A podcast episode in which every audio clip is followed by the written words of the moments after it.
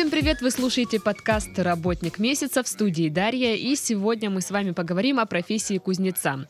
А, что люди заказывают, как со временем изменилось оборудование и как сказывается эта работа на здоровье. В гостях у нас прям вот настоящий кузнец Роман. Здравствуйте, Роман. Добрый день. Расскажите, Роман, нам, как это вот, как вы пришли к этому, как вы стали заниматься? Ну, однажды утром проснулся и понял, хочу.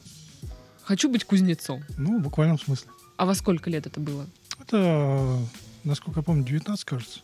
Ой, ну прям ну, нормально уже в осознанном возрасте. Ну, насколько это было тогда осознанно, потому что я тогда учился в университете. Соответственно, и так проснул, проснулся, хочу быть кузнецом, и давай же искать, где это можно. Даже никаких предпосылок не было. Может, там фильм посмотрели про, про, про кузнеца или Нет, что-то. и тогда у нас было повальное увлечение ролевыми, ролевизмом, толками и А, прочим, типа ага. движения. И, соответственно, захотелось вот освоить работу с металлом. Нашел место и начал постепенно. То есть в одной кузнице поработал под мастерем, в другой. Потом начал самостоятельно что-то делать. Да, И сколько лет вы уже работаете? Ну, уже порядком 15-16 лет. Мгм. А как вы вот пришли просто к кузнецу в мастерскую, Ну, нашел, сказали в «Здрасте». Красно- в- нашел в Краснодаре этот э, кузницу, который занимался на тот момент художественной ковкой, и сказал, хочу учиться. А он такой, без проблем. Нет, он сказал, хорошо, мы тебя возьмем, сначала будешь там на, на черновую работу, то есть я, грубо говоря, там около двух лет, ну, просто за- там, забивал гвозди, скажем так. То есть гнул какие-то детали про простенькие, вот, шлифовал что-то. И все это на добровольных началах было? Нет, почему? Мне платил, платил зарплату, ну, соответственно, по минимальному уже, Мгм. как, как разнорабочему. Ну, соответственно, когда начал набираться опыта, стал делать более сложные задания. Вот, соответственно, на- начала подниматься зарплата. Мгм. Получается, у вас есть высшее образование. Да, А так, ну, какое, если не секрет? художественно-педагогическое. А, то есть это что-то творческое больше, да? Ну, гуманитарий. Мгм. Ну вот хотелось бы узнать именно вот про первые шаги, какие-то первые, может, ваши уже заказы. То есть, ну, не такие самые простые, а вот уже что-то посложнее. Что делали? Ну, с- насколько сложны или наск- насколько простые. Потому что тут, допустим, сделать гвоздь, это тоже там порядком пяти операций нужно сделать, чтобы отковать. А как сделать гвоздь? Ну, вот классический вот гвоздь квадратный, который Ага. рубленый, он делается при помощи гвоздильни. То есть сначала нужно сделать гвоздильню с квадратным отверстием. Потом от- от- оттянуть заготовку под этот гвоздь, потом пробить ее через эту гвоздильню, потом сформировать шляпку у гвоздя, соответственно, нанести на нее грани, а потом еще клеймо поставить, если гвоздь именной. Ого, и, и сколько времени уходит на один гвоздь? Если, если не считать изготовление гвоздильни, то ну, минут 10. О, так быстро, а то вы описали, я такая, ого, столько всего нужно сделать, и я думаю, это дольше происходит. Не, это два нагрева. Мгм. Ну, в идеале вообще один нагрев. То есть там, как правило, сложность деталей измеряется в нагревах. То есть сколько раз тебе приходится нагревать угарни. А вы ее прям нагреваете, и вот она прям такая красная, Ну, прям, э, раскаленная? у металла рабочая температура начинается от, ну, от, тыс- от 1000 градусов и э, не ниже 600. Ну, оно, короче, красное, да? Ну, 600 градусов Как в это- кино показывают. Ну, вот цвет моего микрофона. Вот этот Ага. красивый. А цвет микрофона красный, если что. Ну, такой темно-красный, бордовый. Хорошо. А вот опишите, вы, вот где вы работаете, кстати? Ну, сейчас дома у себя. У меня дома маленькая мастерская. в частном или в квартире? В частном. В квартире это было брутально. Хотя в- на, на заре своей юности я и в квартире не умудрялся что-то. Ладно, а вот как выглядит рабочее место вообще? Ну, соответственно, сердце всего это горн. У меня он угольный обычный, то есть это такой ну, станина, покрытая шамотным кирпичом огнеупорным, в котором на- находится горнило, в которое накладывается уголь, в доме, который построил Джек. Ну, соответственно, после горна идет вторая по важности это наковальня, на которой все это делается, и небольшой верстак, он же сборочный стол. Соответственно, с тисками, несколькими приспособлениями, типа струбцин, всяких прижимных винтов, и, ну, и там всякие детали, мел- мелкие детали, которые я вам не скажу. Ну, прям вот пыточная такая. Ну, скажем так, это... Можно у вас там пытки проводить? У, у вас здесь тоже можно... Ну, у вас там больше всяких инструментов, наверное, А вас- полезных вещей для А у пыток. вас стены с шипами, я уж боюсь. Так они мягкие. Тут даже особенно не попытаешь никого. Да, ну, я думаю, раз они мягкие, то и звук не слышно будет. Ну, это да. А хотите, мы вам такие же принесем в мастерскую? Ладно. Вообще, как вот изменилось оборудование вот со временем? Есть какие-то, может, уже специальная техника, что-то уже Если не вручную делается? Непосредственно кузнечное, ручное мастерство, вот, которое, оно изменилось мало. Мгм. То есть у нас э, что появилось? Появились какие-то меха- механизированные приспособления для обработки металла, то есть те же самые шлифовальные машины, наж- наждаки, сверла стали ме- механизированы. Появились механические, этот, пневматические молота, пресса гидравлические и прочее. Но, а в целом, то есть сама технология, ты там ничего нового не придумаешь, молоток наковальня. Мгм. Все остальное это уже как дополнение. То есть, А у если- вас вот это уже есть, да, все эти штуки? Я предпочитаю вручную работу. Прям вот такой этой штукой, прям молотом, да? Но у меня есть несколько молотов как раз для разных калибров Да ладно. Да. Прикольно. Ну, от, от килограмма до 12 вот они у меня стоят. Они прям, ну, огромные? Ну, 12-килограммовый молот, это вот, вот такая вот болванка при, этот приделана Ну, К- почти как кирпич, да, получается, по больше размеру? кирпича. Больше. Ну, Капец. Это же, это же Это дву- двуручная. Это, а, ее называют сиротка. прикольно. А есть ли у вас э, подмастерье, или вы как все сами? Нет, иногда сын помогает. Ну, иногда, когда бывает в гостях. Ага. А так в основном сам. А он рад, что ему приходится что-то делать? Ну, когда у него есть настроение, он рад. Когда у него нет настроения, его не заставишь помогать. А у вас тоже так? По, по настроению? Ну, у меня не по настроению, у меня по принуждению, скажем так. А С утра дал себе пинка, надо идти работать. Слушайте, а может быть это, знаете, когда ну, злой, что-то бесит, или какой-нибудь человек э, выбесил, ты М, приходишь лучше э, в вообще не браться за мастерскую. работу. Либо что-нибудь сломаешь, либо что-нибудь покалечишь. Мгм. Нельзя работать в плохом настроении совершенно. Понятно. А как проходит вообще рабочий день? Ну вот вы себя заставили, типа надо Ну идти работать. Пошел, не этот, э, соответственно, добыл угля. Э, Подождите, как добывается уголь? Ну, как добывается, и конкретно я вам не скажу, я его добываю из мешков, которые привожу с угольной базы. Ладно, вы героически добыли его в супермаркете. Нет. Зачем? В, угольный, в супермаркетах он не продается. А ну где? На угольных базах. Ну, хорошо, героически добыли Там на угольной там- базе. Туда их привозят с героических шахт, где их добывают- его добывают героические шахтеры. Ага. Вот. Ну, соответственно, затопил горн, за- затопил... в Там вот насыпали вот в эту штуку. Нет, не просто насыпал. Сначала дрова, Ага. Дрова, на дровах дрова разгораются, получается древесный уголь. Потом на древесном угле я зажигаю каменный уголь, включаю подув. Сейчас вместо меха, это ручных мехов, какие были раньше, Мгм. есть электрический подув, то есть вентилятор, который гонит воздух. Подув это, раз- который был такой пшик, Да, да, меха. Это называется меха. Я умею объяснять вообще. Пшик-пшик, ребята. Ну, понятно же. А теперь какой а- автоматический, да? Или электрический? Или Электроавтоматический. современные, короче, современное оборудование. Проще, проще говоря, этот кондиционер наоборот. А, ага. То есть это он, он гонит в этот э, холодный воздух, а тут наоборот горячий. И происходит что? Уголь разгорается, я жду, пока он разгорится. Вот он достиг нужной кондиции, что он разгорелся равномерно. Все, я беру заготовленные заранее заготовки в виде нарезанных кусков металла Мгм, различных конфигураций и закидываю их в уголь. мгм. Они там благополучно нагреваются до температуры около 1000 градусов. После чего я их достаю, ну, не руками, соответственно, клещами, Ага. и начинаю на наковальне обрабатывать молоточками различных кон- конфигураций. И они, ну, при- вот этот металл принимает какую-то нужную форму, да, или как? Тут волшебный мешок. Там не головы? Э, нет.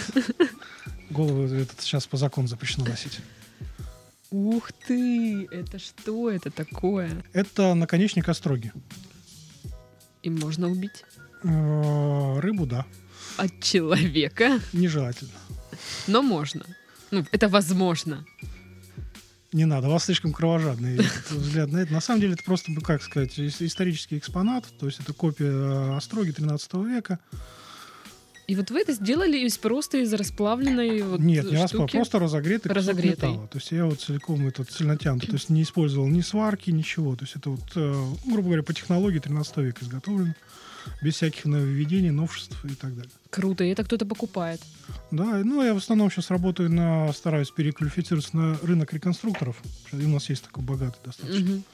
Это вот, Вот те, которые ролевухами вот этими А, занимаются? ролевые игры, реконструкторские, реконструкторское движение. Мгм. Вот.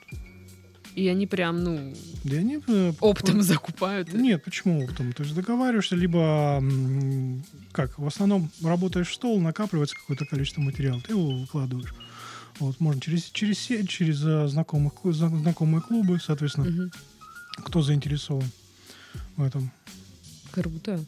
И вот э, сколько длится рабочий день? Ну, вот сколько вы занимаетесь этим? Ну, как правило, пока, учитывая то, что я занимаюсь этим в частном секторе, пока сохраняется возможность работать. То есть, как только я понимаю, что соседям уже это некомфортно, я работу сворачиваю. А вообще жалуются соседи? Нет, сейчас уже нет. Я перенес в другое помещение, раньше жаловали.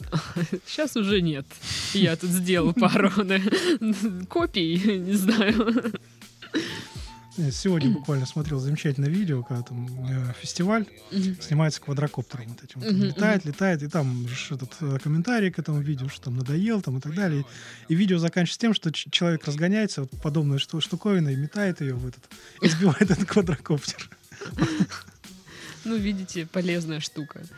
А вообще как? Ну, то есть, это же, это же физическая работа. Это же... Я бы устала. Я бы устала, вот один раз вот даже ударила бы по, ну, вот по, по чему-нибудь. А, Я бы устала и сказала бы, да ну все, я не могу. А я упрямый. И на сколько часов вас хватает? Ну, чтобы не соврать, часов на 10 однозначно. Да ладно. Вот. э, Был помоложе, мог работать часов по 20 даже. Было интересно, просто такой задор был постоянный. И даже как-то была ситуация, работал в одной фирме, я умудрился с этот, загнать пневмомолот. То есть, если представляете, такая штуковина Мгм. весом в 3,5 тонны, вот, чугунная. Мгм. В ней чугунные детали, ст- стальные детали, которые, в принципе, там ломаться нечему. Вот. И я бил штампы тяжелые, ну, они там слож- сложной конфигурации, даже этот, их было много, и они были большие и крупные. Вот. И на 17-м штампе молот сломался. Да ладно. Да, то есть на меня посмотрели как на человека, который совершил невозможное, то есть, грубо говоря, сломал под шарик от Занесли в книгу рекордов Гиннесса. Нет, мне просто сказали больше так не делать, как минимум. Вот, потому что молот у нас был один, а кузнецов было пять.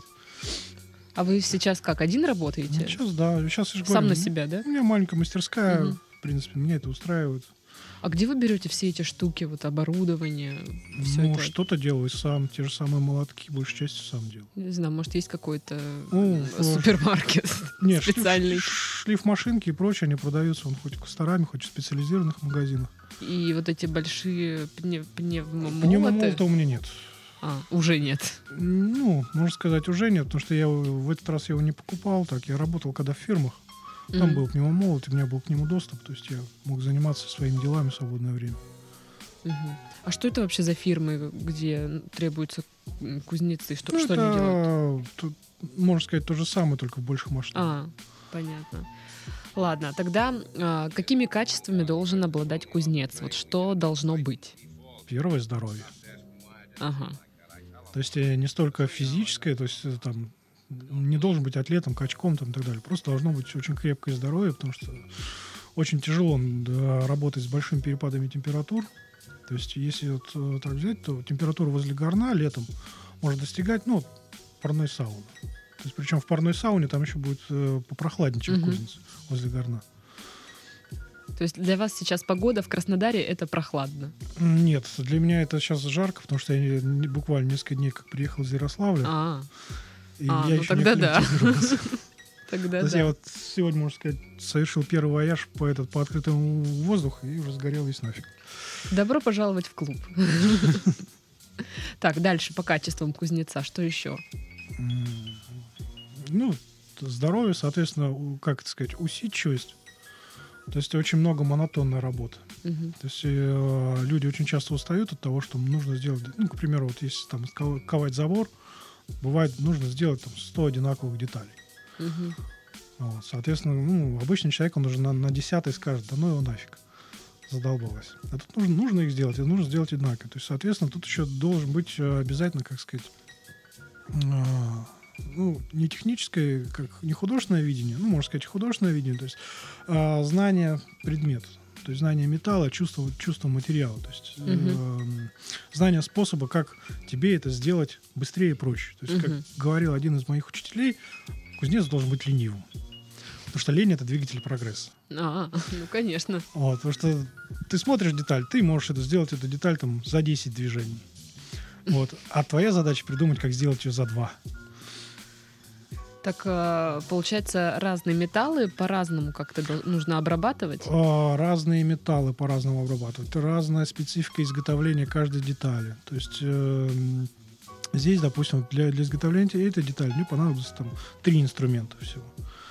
Вот. Для изготовления какой-нибудь другой мне может понадобиться 10 уже других инструментов. Угу. То есть э, здесь нет такого единого критерия для обработки каждого. То есть э, для обработки всего в целом. То есть э, единственное, что вот а, объединяет все это, нужно нагревать. То есть э, ковка это в первую очередь нагрев материала угу. и его деформация э, в нагретом состоянии. Вот. А дальше уже идут особенности каждого вида направления, потому что ковка это не просто вот э, изготовление, это есть, есть промышленная ковка, там изготовление деталей для автомобилей, самолетов, танков uh-huh. и всего прочего. Это там одни допуски. Есть э, художественная ковка. Там уже другие допуски, другие параметры изготовления всего этого. Есть оружейная ковка. Uh-huh. Там уже третий параметр. Соответственно, то есть если, допустим, художественной ковке просто взял сырое железо, придал ему красивую форму, там, слегка его зашлифовал, и все, оно смотрится изумительно, угу. то, допустим, в оружии я должен его вывести идеально, плюс еще провести закалку, провести испытание этого ножа, там, к примеру, или топора, угу. что это, и чтобы он после этого еще сохранил свою функциональность, ну, мало того, что был красивым более-менее, вот, был еще функциональным. Угу. То есть, что, как вы говорите, можно было тыкнуть. В человека. Почему в человека сразу? Да, не знаю, может, у меня сегодня такой день был нервный. Ну что, подрезал на дороге? Да, да, да какой-то вообще наглый тип. Ой, давно его. А вы, вот, получается, все вот это делали, и художественная ковка, и оружейная, да, вот всего вы попробовали? Да. А, а что больше понравилось? Оружие. А, сразу оружие. Да. Ну, правильно, оружие. Нет, не, не совсем оружие, скажем так. Не в, в том смысле, что есть оружие разных категорий. Есть э, подарочное оружие. Вот. А мне, допустим, больше нравится такое вот оружие вот, простонародье. Ага. Там, всякие там, топоры с улицы, вот там кистени, такие, такое вот. Ну, то, что, скажем так, э, конечно, я не, не занимаюсь изготовлением непосредственно оружия такого, что э, реплик, да. То есть э, то, что похоже на оружие mm-hmm. внешне. Соответственно, с, э, с ограничениями. Mm-hmm. Вот вы уже упоминали про художественное видение, то есть одно из качеств можно это сказать, что это желательно, надо. но не обязательно. Допустим, если ты занимаешься промышленной ковкой, либо либо занимаешься просто изготовлением одно, однотипных деталей, то тебе это не обязательно. Mm-hmm. То есть за тобой там у тебя там может другой человек там сборщик сделать это все загибать, собирать и прочее. Если ты занимаешься этим сам, то да то желательно. И ну, в моем случае, допустим, еще желаю этот умение рисовать очень хорошо спасает. Угу. Вы сами рисуете какие-то ну, детали? Я, я полностью разрабатываю, вот если я беру проект чего-то, я его полностью разрабатываю. То есть я полностью делаю эскизы, потом по этим эскизам просчитываю материал, просчитываю конструкционные особенности этого, этого изделия. Вот, и потом уже воплощаю его в материале. Угу. Вот мы, кстати, плавно и подошли к тому, что вообще заказывают ну, смотря что, разные категории людей раз заказывают совершенно разные. Ну, это понятно, что у каждого люди, там которые нужно строят, что-то свое. Ну, кто-то, кто, кто строится, те заказывают в основном предметы интерьера, то есть лестничные ограждения, заборы и прочее. То есть реконструкторы заказывают вот, э, от шлемов до гвоздей. Угу. Вот. Есть люди, которые просто интересны какие-то арт-объекты. Вот у меня был очень интересный заказ здесь, в Краснодаре. Вот, э, сейчас район города не скажу, не помню, как uh-huh. называется, это вот район Передери улица. Вот. Там я делал кованых котов на крышу. Oh. Вот. Там на, на трубе одного из домов сидят два обнимающихся кота в таком неком подобии гнезда uh-huh. на трубе прям. Вот заказчица захотела, что вот я хочу, чтобы у меня на трубе сидели коты. Хочу кованых котов. Да, я и отковал котов, причем, ну, смотрится достаточно таки этот, интересно. Так мило звучит кованые коты. Ну, вот, кстати, тогда про интересные заказы. Вот это был самый интересный или было что-то еще такое? Ну, много чего было. Был, был, была стилизация Гауди, к примеру, мне очень понравилась. Достаточно сложная, интересная работа, там балконное ограждение. Мгм. Вот. Скажу, не повторял его работу, делал стилизацию под его этот, э, стиль. Мгм. Ой, извините за тавтологию. Подражание. Мгм. Вот. И, в принципе, мне очень понравилось, потому что работа была сложная, работа была интересная. Вот. Но не так хорошо оплачивал- оплачиваемая, как хотелось бы. Ну, раз вы уж э, заговорили об оплате, э, как доход э, у кузнеца строится? Э, Если ты работаешь сам, строится сколько, ну, сколько ты сумеешь обработать материала за, за определенное количество времени. То есть, если ты работаешь на крупные заказы, крупные объекты, то есть именно интерьерный дизайн, то есть э, оформление домов, то есть лестницы, заборы, такой внешний интерьер, экстерьер. Тут зависит от того, насколько ты быстро будешь это все изготавливать, насколько качественно. Мгм. Вот, соответственно, качество и уровень работы уже влияет на цену. Цена не- не- нестабильна. Нестабильна в зависимости от стиля, в зависимости от качества работы, в зависимости от региона даже. Мгм. Потому что цены разнятся. То есть один и тот же стиль, тот же самый, к примеру, барокко, может в одном регионе страны, там, в Москве, к примеру, стоит от 50 тысяч. Здесь оно будет стоить уже, допустим, гораздо дешевле. Ну вот, э, не знаю, на месячный доход. Вот сколько человек можно содержать на зарплату, на среднемесячную зарплату вот кузнеца? Честно, даже не скажу, не считал. Ну, Вы не считаете свои доходы совсем? Ну, в последнее время нет. В последнее время мне как-то тяжеловато. Значит, все нормально. Ладно, как обстоят дела вот э, с конкуренцией? Много вообще кузнецов у нас, вот в Краснодаре в частности? Нет, не так много. Много кузнец, кузнецов мало. А кто тогда в этих кузницах работает? Понимаете, сейчас очень пошла такая... Филологи. Можно и так сказать. Да ладно. Но сейчас пошла волна э, так называемая холо- холодная ковка, вот это вот, э, ну, стано- станочное Ага. изделие. Вот. И, в принципе, люди, которые за- занимаются этими станочными изделиями, очень часто этот, называют себя кузнецами. Вот. И, соответственно, кузнец у нас много по городу. То есть я Мгм. с- мы как-то с товарищем смотрели, вот, когда в Ярославль ездил, ради интереса посмотрели. По Краснодару у нас зарегистрировано что-то, ну, дано что-то порядком 150 объявлений о ковке. Мгм. Вот, а по Москве всего 170. Так мало. Вот, то есть в Краснодаре у нас около миллиона человек проживает, в Москве там около 10, по-моему, что-то такое. Ну да. А, А в Москве просто требования выше. мгм. Ну, то есть, по сути, если что, все, все к вам идут. Ну, то есть, ну не все, ну как бы конкурентов мало. Нет, по- почему? Во-первых, тут э, слово конкуренция как таковое не совсем правильно.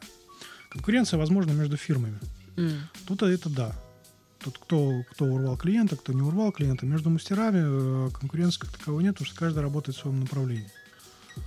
А вообще кузнецы, они знают друг друга вот в одном Ну, городе или Да. есть какая-то своя туса? Есть, вот в частности, в Мезмае в августе проводится краевой фестиваль. Он уже приобрел статус всероссийского. М. Кузнечный фестиваль. То есть, если есть возможность, приезжайте. А вы поедете? Да. А вы что-то будете там показывать? Ну, там мастер-класс ка- каждый год проводится, то есть каждый кузнец показывает. Показательные выступления будут прям или уже вот вы принесете? Нет, а в прямом, так сказать, эфире. То есть вот горит горно, вот наковальня, вот у меня ничего нет, вот я беру железо и делаю из этого железа что А можно, да, будет так прийти и, и сказать, сделайте нам, пожалуйста, вот это. И вы в прямом эфире делаете. Но если будет настроение, Такие то э, заказы из зала. да. Почему нет? Там просто есть обязательная программа, которую кузнец должен выполнить, Мгм. есть произвольная. Вот в плане произвольной можно сделать все, что угодно. Круто, круто. А, вот по функционалу. э, Какие функциональные обязанности вот у кузнеца? Просто вот если перечислить их. Аккуратность, чистоплотность. Потому что это, ну, в моем случае это очень тяжело дается.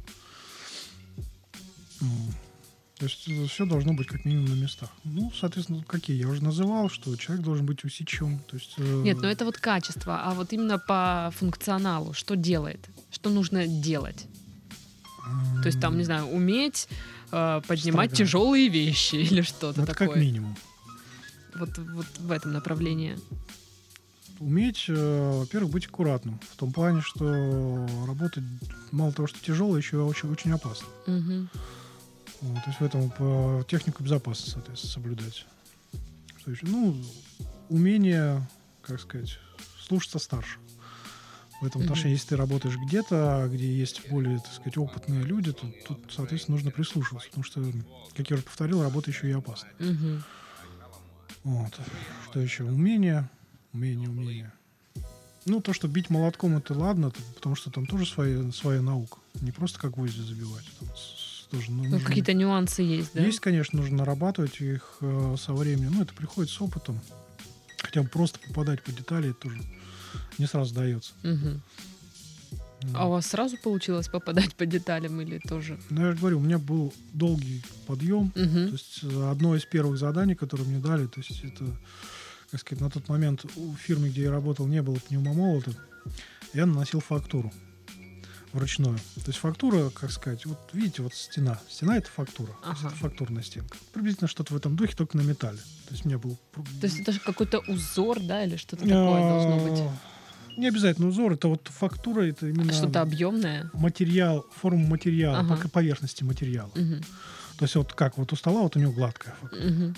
Вот у кресла у него там тут, тут конечно, шершавая фактура. Мгм. Вот э, имитация фактуры на металле. То есть э, нанесение мо- молотком с, различным, ну, грубо говоря, узором на боевой части, то есть, ну, части, в которой ты Мгм. бьешь, там какой-то узор, к примеру. Ну, не узор, там поверхность у него бугристая. Там. А вот когда бьешь по металлу, эта поверхность отпечатывается. Мгм. Получается фактура. Мгм.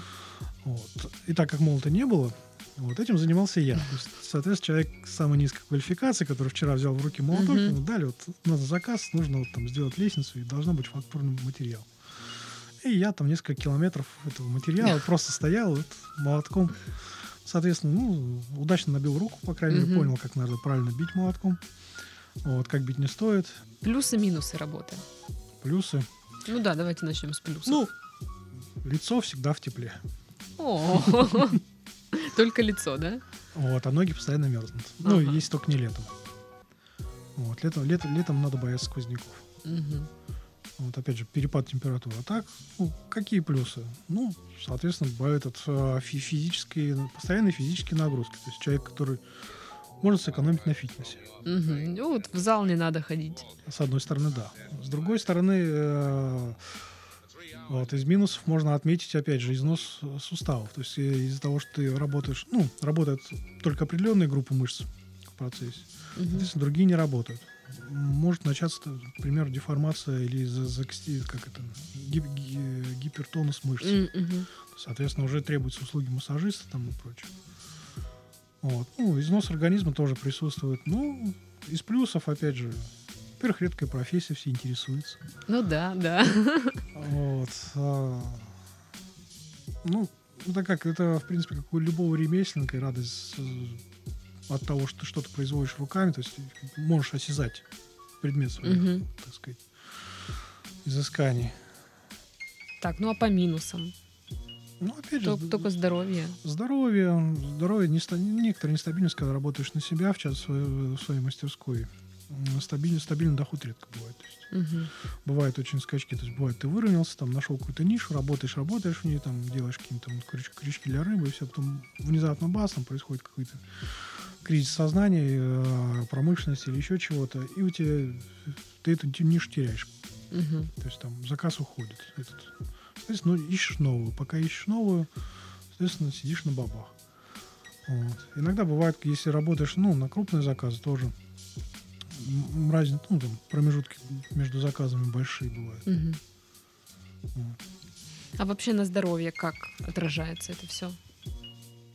Ну, с возрастом. Пока ты молодой и яркий, в принципе, нормально. С возрастом, ну как, с одной стороны, ты накапливаешь большой, большой этот э, степень креп- крепости, то есть ты как сбиваешься постепенно такой. То есть, Это же получается вы постоянно в каком-то наклонном Ну, положении, с- да? Слегка есть- наклон, то есть ты стоишь над наковальней, постоянно у тебя на- напряжены этот э, сухожилия, постоянно нагрузка на суставы. Мгм. Плюс еще, опять же, когда ты все это бьешь, где-то она, ну, законы физики помним, что си- сила действия равна силе противодействия. Мгм. То есть каждый раз, когда ты ударяешь по наковальне, наковальня ударяет по тебе. Как в мультиках прямо. Да, ну не в буквальном смысле. Ну, хотя, можно сказать, и в буквальном смысле, только не летает никуда. Ну, не было, да, таких каких-то случаев, чтобы у вас там падали наковальни? Ну, почему? Было? Да и не раз, и не только наковальня. А прям на ногу падало? М, Ну, сапожники, скажем, не самые из- изысканные мастера ругани. Да Реально падала наковальня на ногу? Ну, небольшая, конечно, Ну, это же больно. очень. Капец. И, и, ну как у вас там нога не расплющилась? Да нет, нормально. Ну, просто представьте, И на- наковальня. Наковальня не бывает. У меня вот, допустим, сейчас рабочая наковальня 50 килограмм. Это небольшая абсолютно. Вот. Это как я.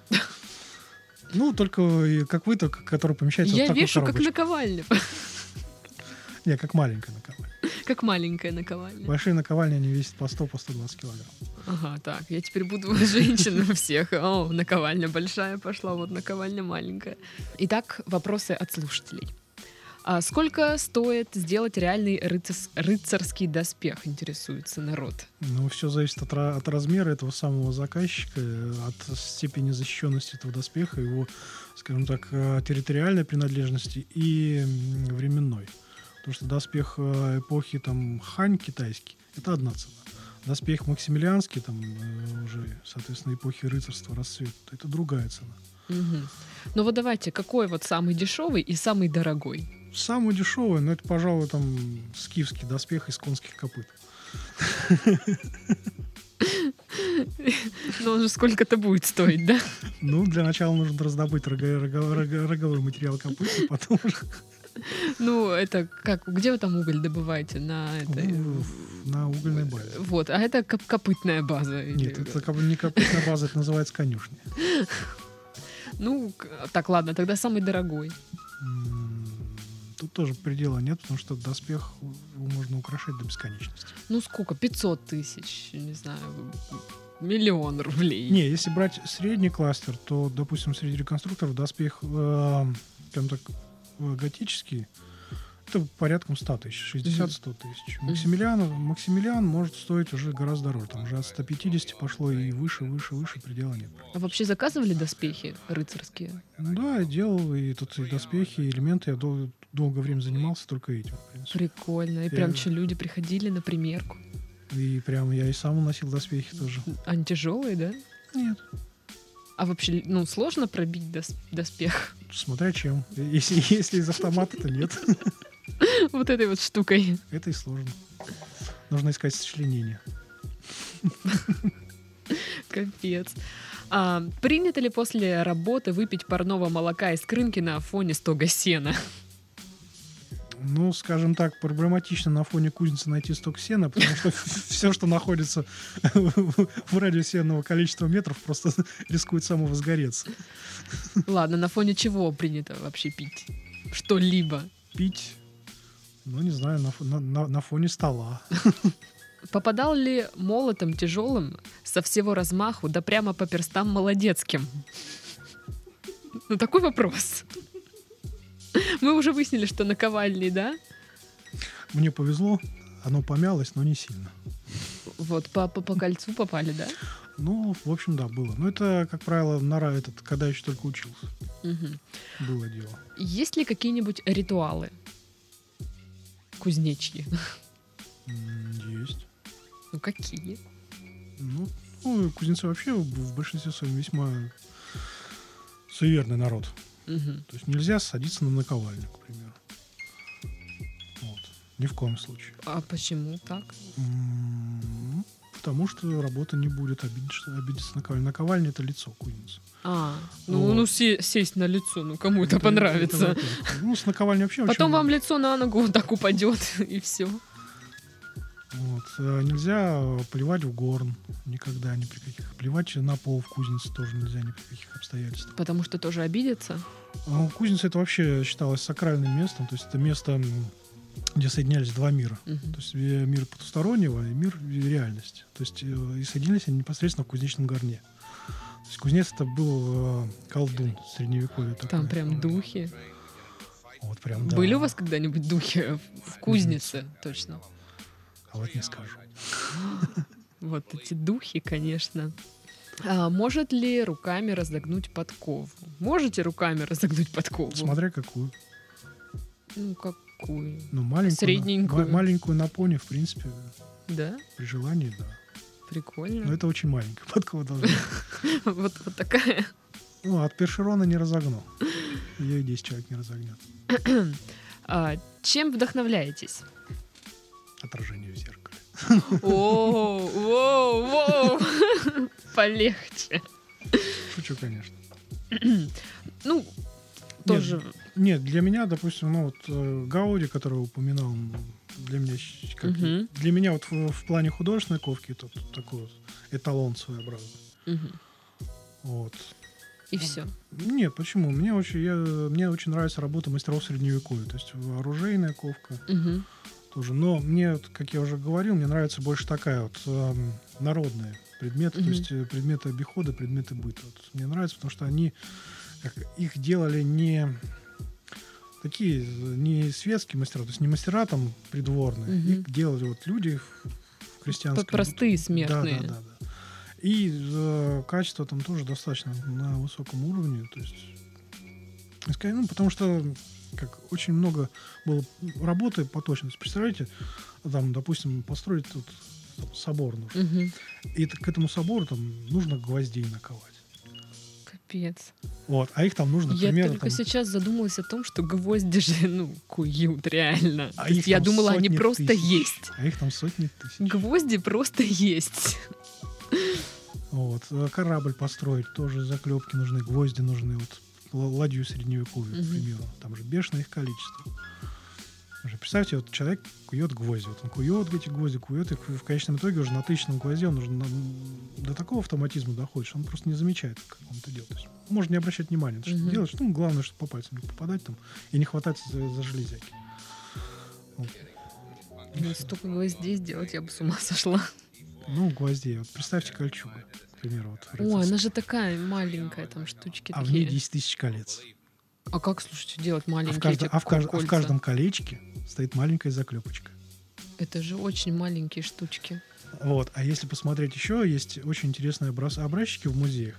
На каждом колечке, помимо заклепочки, есть еще клеймо. Вот сейчас этот, э, очень любили там всякие изречения писать. Мгм. Этот арабы там делать этот э, цитаты из Корана маленькие.